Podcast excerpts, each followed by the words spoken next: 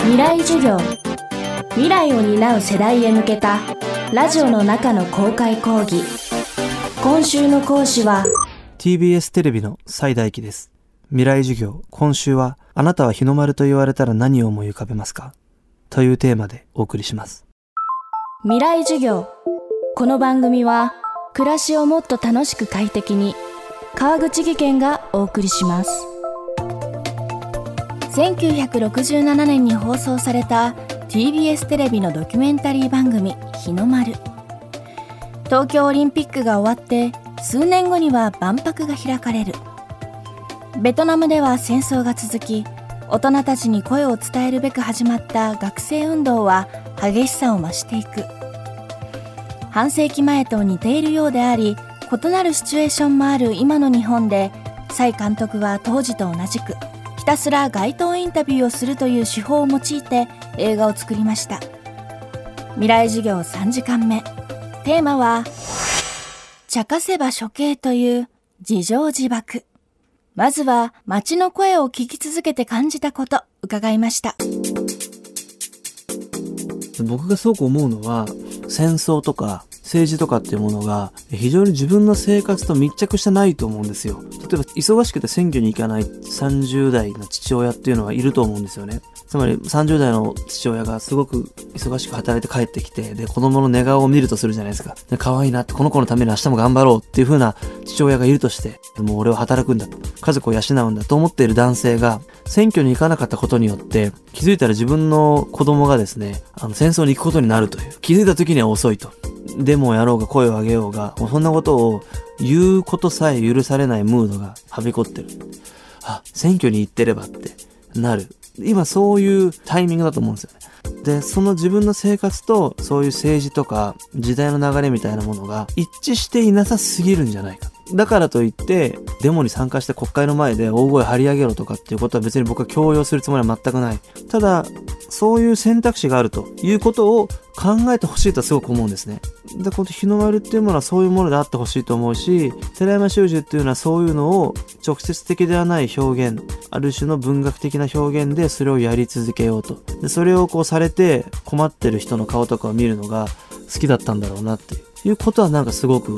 思いますね。で、今はそういう冗談を言うことすらはばかれる時代。だから例えば今、井上陽水が傘がないって曲を書いたり、宮沢賢治のことを揶揄してわかんないって曲を書いたりしたら、多分ツイッター燃えると思うんですよね。ああいうユーモアと知性で、世の中のこの人、イデオロギーとか、カルチャーとかっていうこの茶化していく。で、一緒にそれをこう楽しんでいく。楽しむことによって世の中が健全であるというか、呼吸しやすくなる。息苦しくなくなるみたいなことすごく重要じゃないかなと思っていて、それがやれればっていう。で、日の丸は政治的なある種の主張ではなくて、ある種カルチャーとしての議論の種、酒の魚みたいな、そんなものであってほしいと思ってはいるんですよね。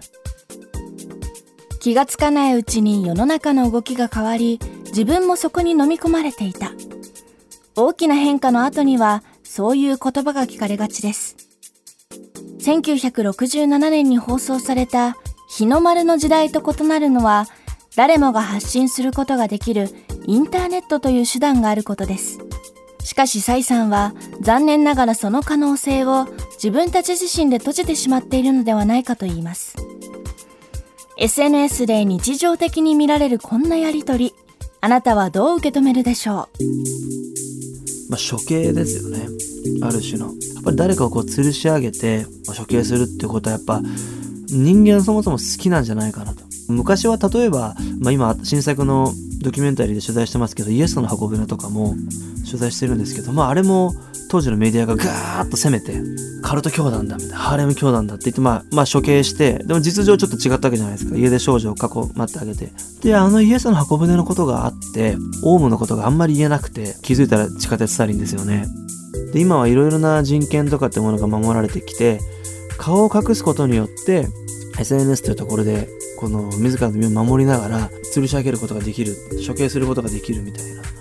まあそのある種のはけ口というかそういうずっと人間が抱えてきた業というかそういったものがこう移行してきてそういう人間の欲望と相性が良かったんじゃないかなっていうことはすごく思いますね。で、本当に好き勝手言いますよね。SNS で言うことって何の裏付けもなくて、その人の個人の意見とか感じ方で、それが正義になっていくんですよね。だからフォロワーが何万人もいる人が、例えば会社の悪口言ったり、組織の悪口言ったり、誰か知人の悪口を言うと、そうなの？そんな人なの？あの人みたいな。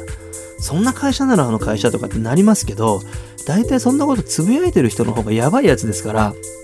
普通。だ会社員のみんながわかるはずなんですよ。ツイッターのあれを見ると、文化人と称すような人がああいうのを見ると、えーみたいな。やばくない？あの会社。やばくない？あの事務所とか。なってっちゃうんですよね。で、この不思議な説得力 SNS は持ってるんですよね。冷静に考えたら、どう考えても、尖ったことをつぶやいてる人の方がやばいのに、そのつぶやきに感情移入してどっか自分重ねたりしちゃうんですよね。だからその SNS の怖さと頼りなさとあと都合の良さみたいな。なんかそれはすごく怖いし、とはいえやっぱり訴求力があるからやった方がいいと思うし、常に向き合い方が難しいなって。力を手に入れることもできるし、その分こう傷つくこともできる。傷ついてしまう諸刃の刃というか、こうなんか SNS はそういうもので、そういうとこにこう僕らデジタルネイティブはこうさらされてるなって気はしますけどね。未来授業、今週の講師は蔡大樹さん。今日のテーマは、茶化せば処刑という自情自爆でした。明日は現代におけるアーカイブの意義について伺います。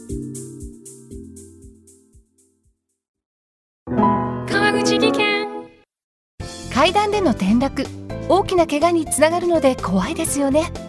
足元の見分けにくい階段でもコントラストでくっきり。白いスベラーズが登場しました。皆様の暮らしをもっと楽しく快適に。川口技研のスベラーズです。未来授業この番組は暮らしをもっと楽しく快適に川口技研がお送りしました。